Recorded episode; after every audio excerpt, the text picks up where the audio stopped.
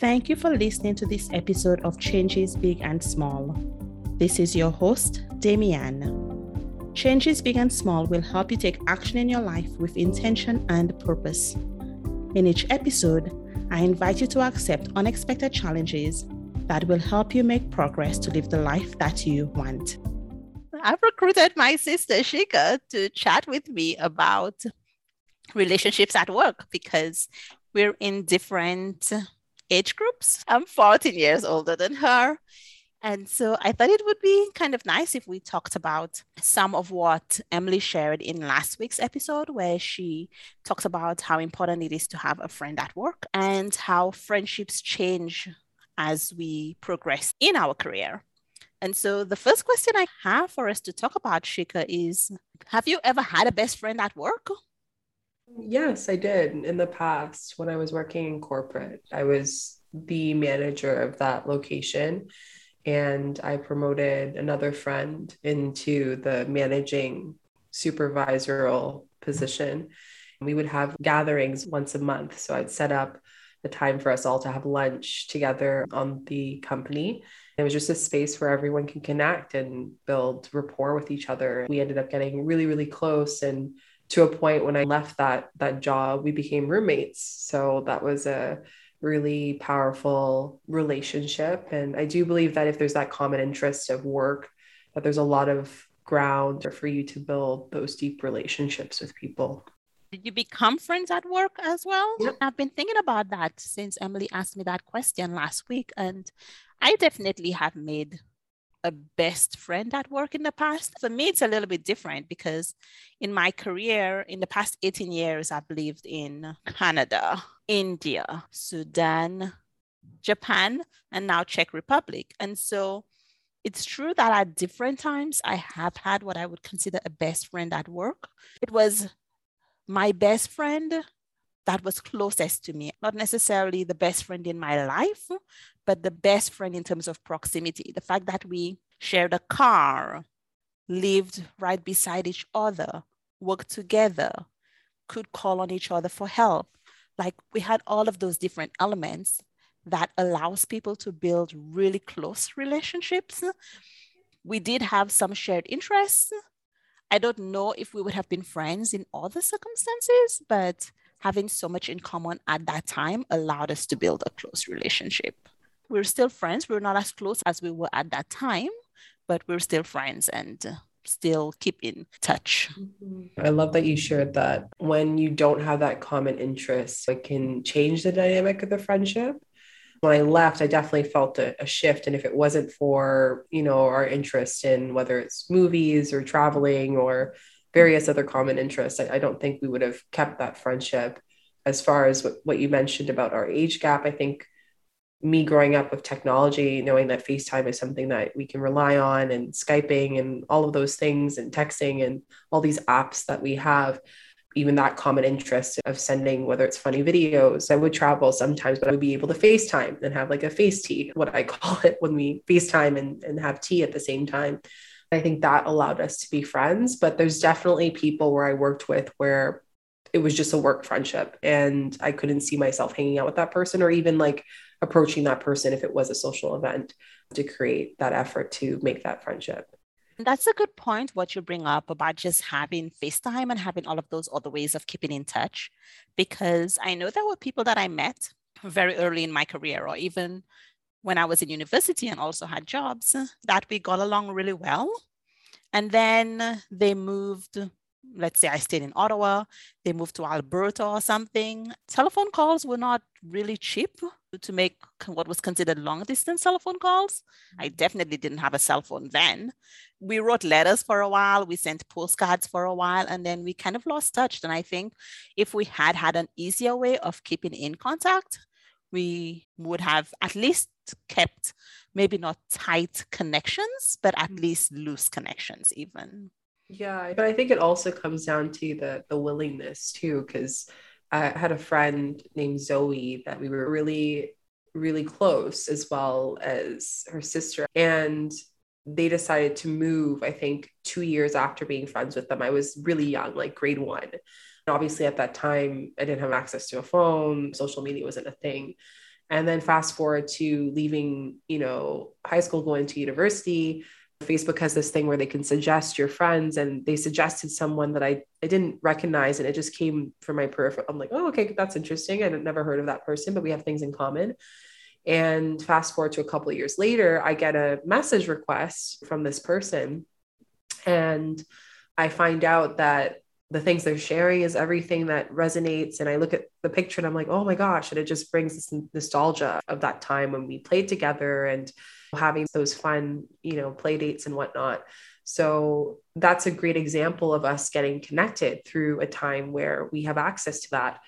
Did we continue to be friends like we did back in grade one? No right so it's all on the dependence of like you know as as people change your willingness to continue that friendship if you feel that there's a connection and a common interest and sometimes there isn't because we go through shifts and changes as humans but that's a great example of a time when I connected with them when there was no social media, there was no, you know, ways of connecting through the internet to a time where internet and social media and connecting with the networks is something that we rely on and we didn't continue the friendship. I really hope I get a chance to interview Danielle Walker because she's a friendship coach. And uh, she also has a podcast, Friend Forward. In one of her episodes, she talked about what it takes to build a friendship. And you could read lots of things around that in terms of what number of hours it takes and all of that kind of stuff. But I think we cannot overestimate how much it matters being in the same place as somebody, being in the same environment, I think that's what makes it a little bit more difficult in a remote environment to be able to make those close friendships at work. For me, I work remotely and always before as a teacher, as I moved from place to place, there would always be people who were kind of like me. There would always be people who were new to a country, new to a job, looking for friends. And that provided really rich fodder to be able to create close friendships. Mm. Some of my closest friendships now, even, are people that I met in my first year of a teaching job. We were both newbies and looking for people to hang out with. We lived in the same neighborhood. We could reach out to each other very easily and often. Mm. One of them, I met her in Prague eight years ago, and I just visited her in the US this summer. We keep in regular contact. We're in a book club together. I love traveling with her, and we're looking forward to our next trip together. Now that I work remotely, it's much more difficult to create those types of friendships because you really do have to search for them. You have to have so much more intention. You don't just find yourself in the same place as the other person.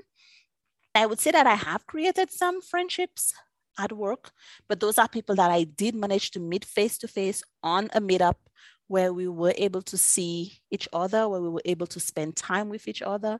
And it's difficult to maintain those relationships. We don't come across each other spontaneously. We've got to get in each other's calendar. We've got to schedule a Zoom call or, or some sort of occasion for us to chat.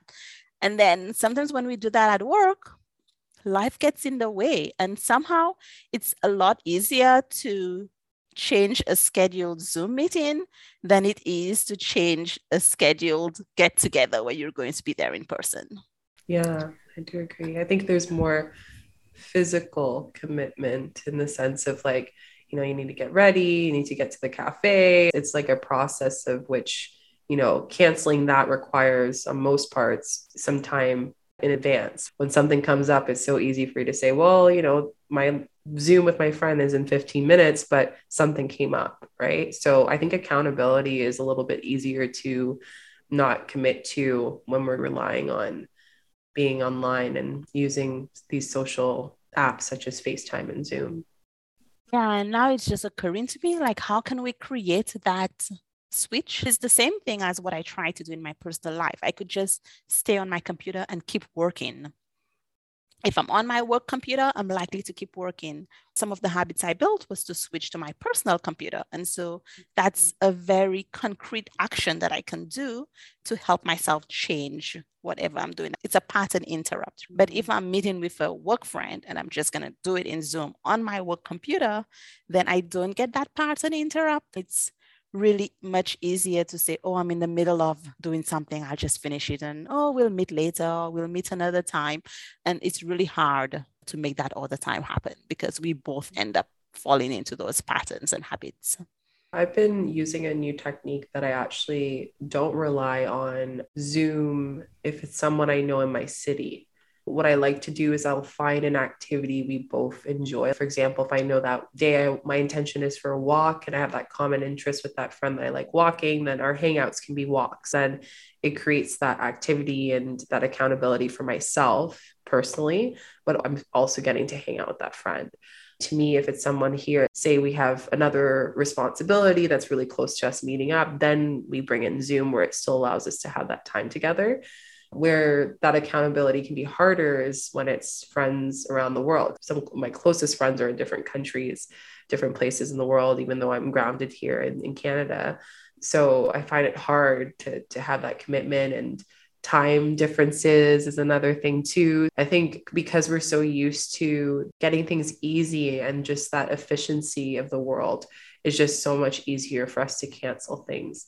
I just shared that I've had an unconventional experience because I've traveled around so much and that has made it a little bit more challenging to keep those friendships. It has been easy to make friendships during the job as long as we're in the same place.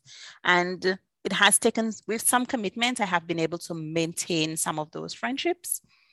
We plan to meet each other occasionally. We keep in touch through FaceTime or Zoom, whatever apps that we have.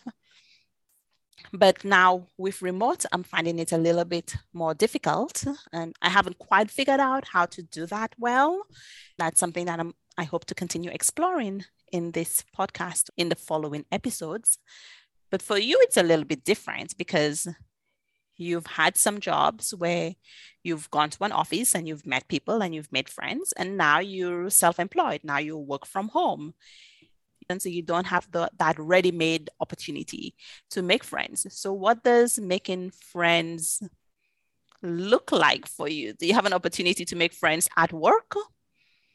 Yeah so for me since being self-employed my ways of friendship is either networking events or when I do training for certification. So some of my closest people, like you said, it's like you're the new people and you connect with them and there's that automatic we're both new let's get to know each other.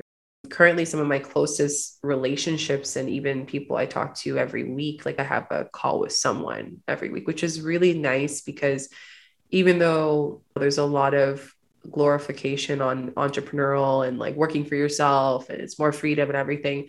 The one thing that people don't talk about is it's a very lonely experience. It does take care of a certain person who's okay with being alone. And if you aren't okay with being alone, it can be very difficult on your mental health.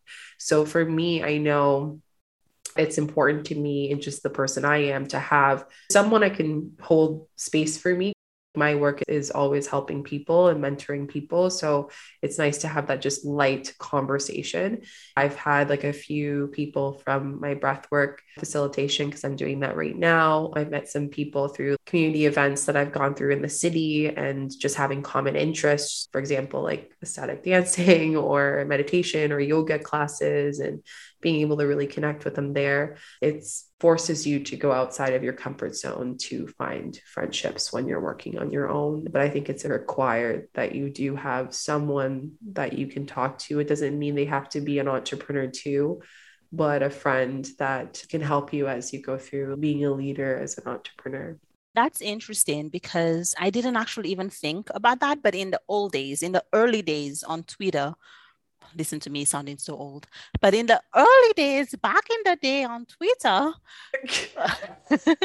when it was, I used to join a lot of conversations. There were lots of education streams happening and conversations. And I actually created some, I would say, light friendships that way. People who i would check out for their responses and who i would reply to and who would reply to me. And when i went to a conference i would look for them and say hello and that kind of thing. I think professional conferences professional networking events we can still kind of consider that making friends at work. Maybe the person is not in your same company or in the same space as you but those still count as career friendships and can be yeah. really helpful for providing that support, for helping you stay engaged, for helping you work through things that you're thinking mm-hmm. about, providing perspective, all of those things that friends at work do. It mm-hmm. also resonates with me what you were saying about how it can be lonely as an entrepreneur. Just last week, I struck up a conversation with, I guess it's a professional friend because we were both teachers in Japan, even though we were not teaching at the same school. And we've met each other at many conferences, and she's been on the podcast. I shared something with her on Instagram, and she communicated back. And now we've planned a Zoom meeting together, a Zoom conversation together, just because she shared how it's really nice to talk with somebody who is thinking about some of the same things that she's thinking about. You said that you can also have friends that are not entrepreneurs to talk with and help you. That's true. And I also think having people who can relate to some of the things that you're going to, who are interested in some of the same topics and some of the same conversation. It's a very different conversation when you have engagement and excitement from somebody on a similar journey to you or somebody interested in your journey as opposed to somebody who's trying to be a good friend but is not so keen on whatever you're talking about. The biggest way of finding a friendship is focusing on what what support do you desire at the end of the day for a relationship? That's something that was a big kind of reminder the last two weeks. Um, i joined this training for next year and it's challenging me a lot. And one of the things that she focused on is how a lot of people focus so much on what they don't have. On the climate of what we are right now, of feeling that people can't make these friendships, or maybe you've experienced that you've lost some friendships because you've lost touch, you know, that commitment and accountability of Zoom calls or putting that extra effort to keep that friendship going. Um, but no one talks about focusing on what you personally desire and can change. So, like you said, it doesn't have to be an entrepreneur. Your desire could be talking about a specific hardship you're going through and in that relationship the purpose and the lesson there is to help you through that. I think if we allow ourselves to just have more of a lighter approach to friendship we'd be able to trust people more through this new medium that we're going through right now um, whether that's meeting people at work or meeting someone through a training or a conference. But i have some friendships like the one that i've had at work that i told you at the beginning of the episode we were super close at work and super close with being roommates. And then time went by and she moved to a different city. I was back in the same city. I'm traveling doing my business and things. We still talk here and there, but not to say we're as close as we used to be. So what she provided was support while I was going through transition of being an entrepreneur. And I'm grateful for that. So I think that's kind of a way that I've been seeing friendship, whether it's at work or in trainings and other ways. I think that's a good point because the circumstances can really indicate the kind of friendships that we're going to have. So, in a previous episode, I talked to Ellen and Jeff White, who talked about doing an audit of the people that you spend time with. We all have limited time, so we have to decide who we're going to spend additional time with. And so if you've got friends at work and friends from college and friends from life and friends from the gym, and you've got all of these different friends, they're not all going to take the same amount of time and they're not all going to have the same precedence. They're not all going to be as important to you. And so mm-hmm. you're going to have to decide which are the friendships that I value the most. My work friends, even though they're really good friends and we support each other, maybe that happens during the weekday. And maybe the people in my city that happens on the weekend. So, my invitation to you, listener, is for you to do an audit of your own friendships that you've made over your career at work. Are those satisfactory for you? Do you need to change something about them? Mm. And if you are missing having a friend at work, do an exploration, do a, a test to see how could you create some of those connections. Is there somebody that seems amenable to being a friend that you could reach out to more regularly for a DM?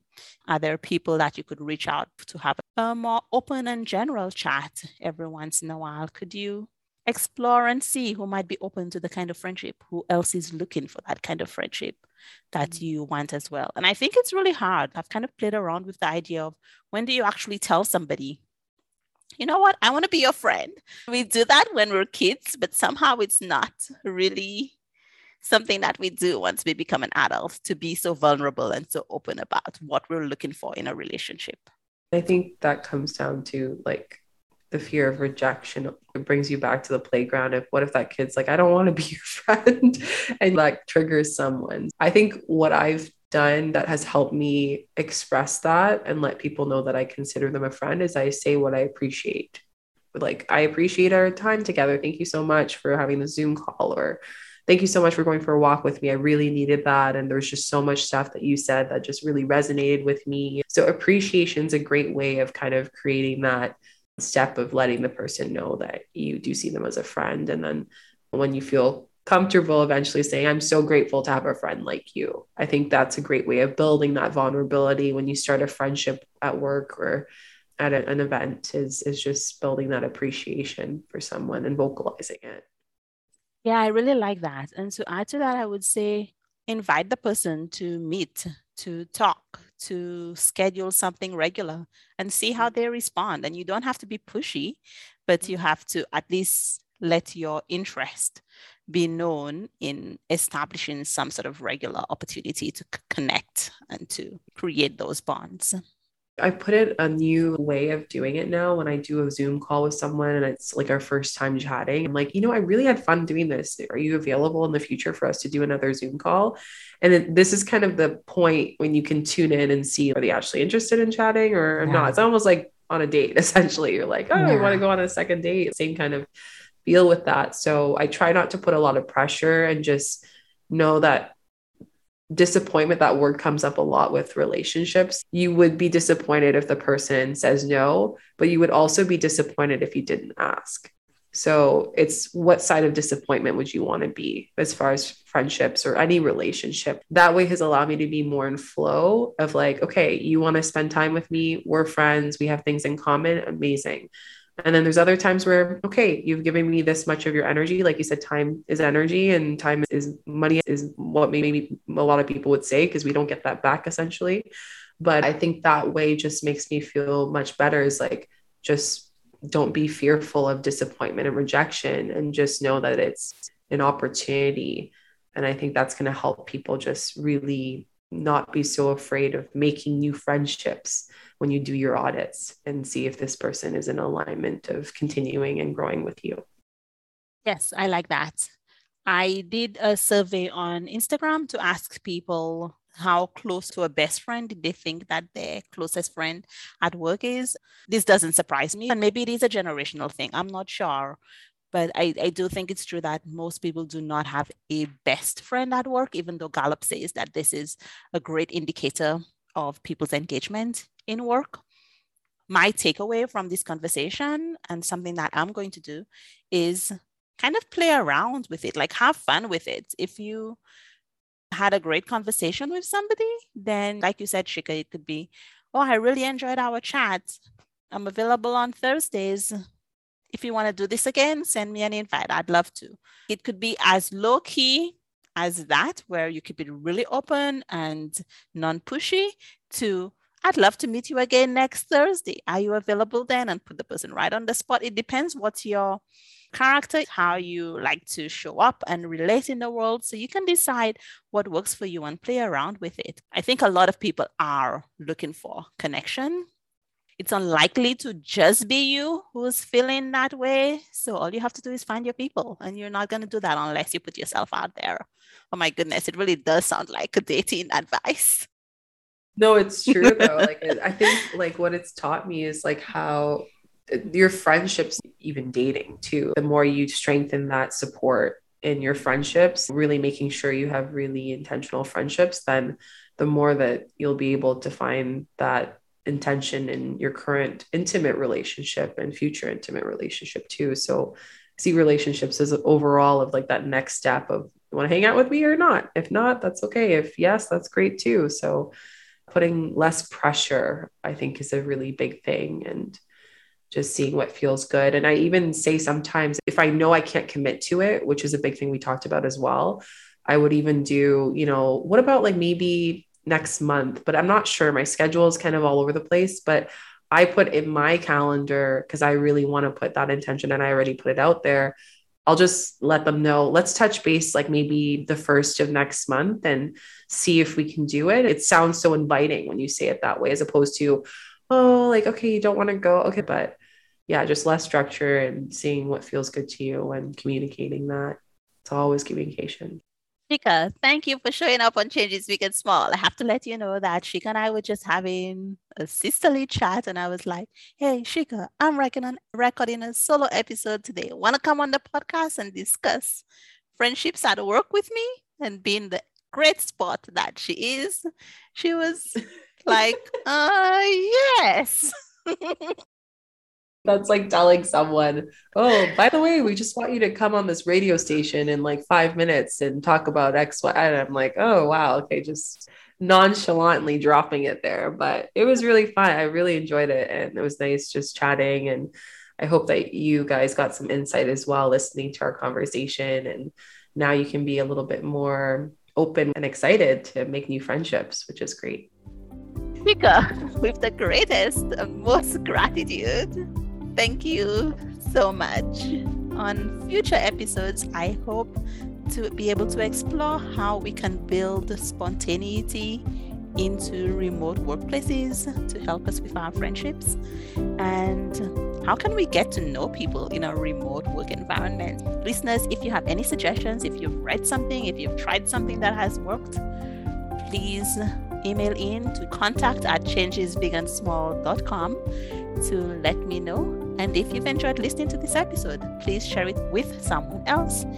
And I would appreciate a five star review wherever you're listening. Links are in the show notes. Remember, change begins with one small step. Have a great week.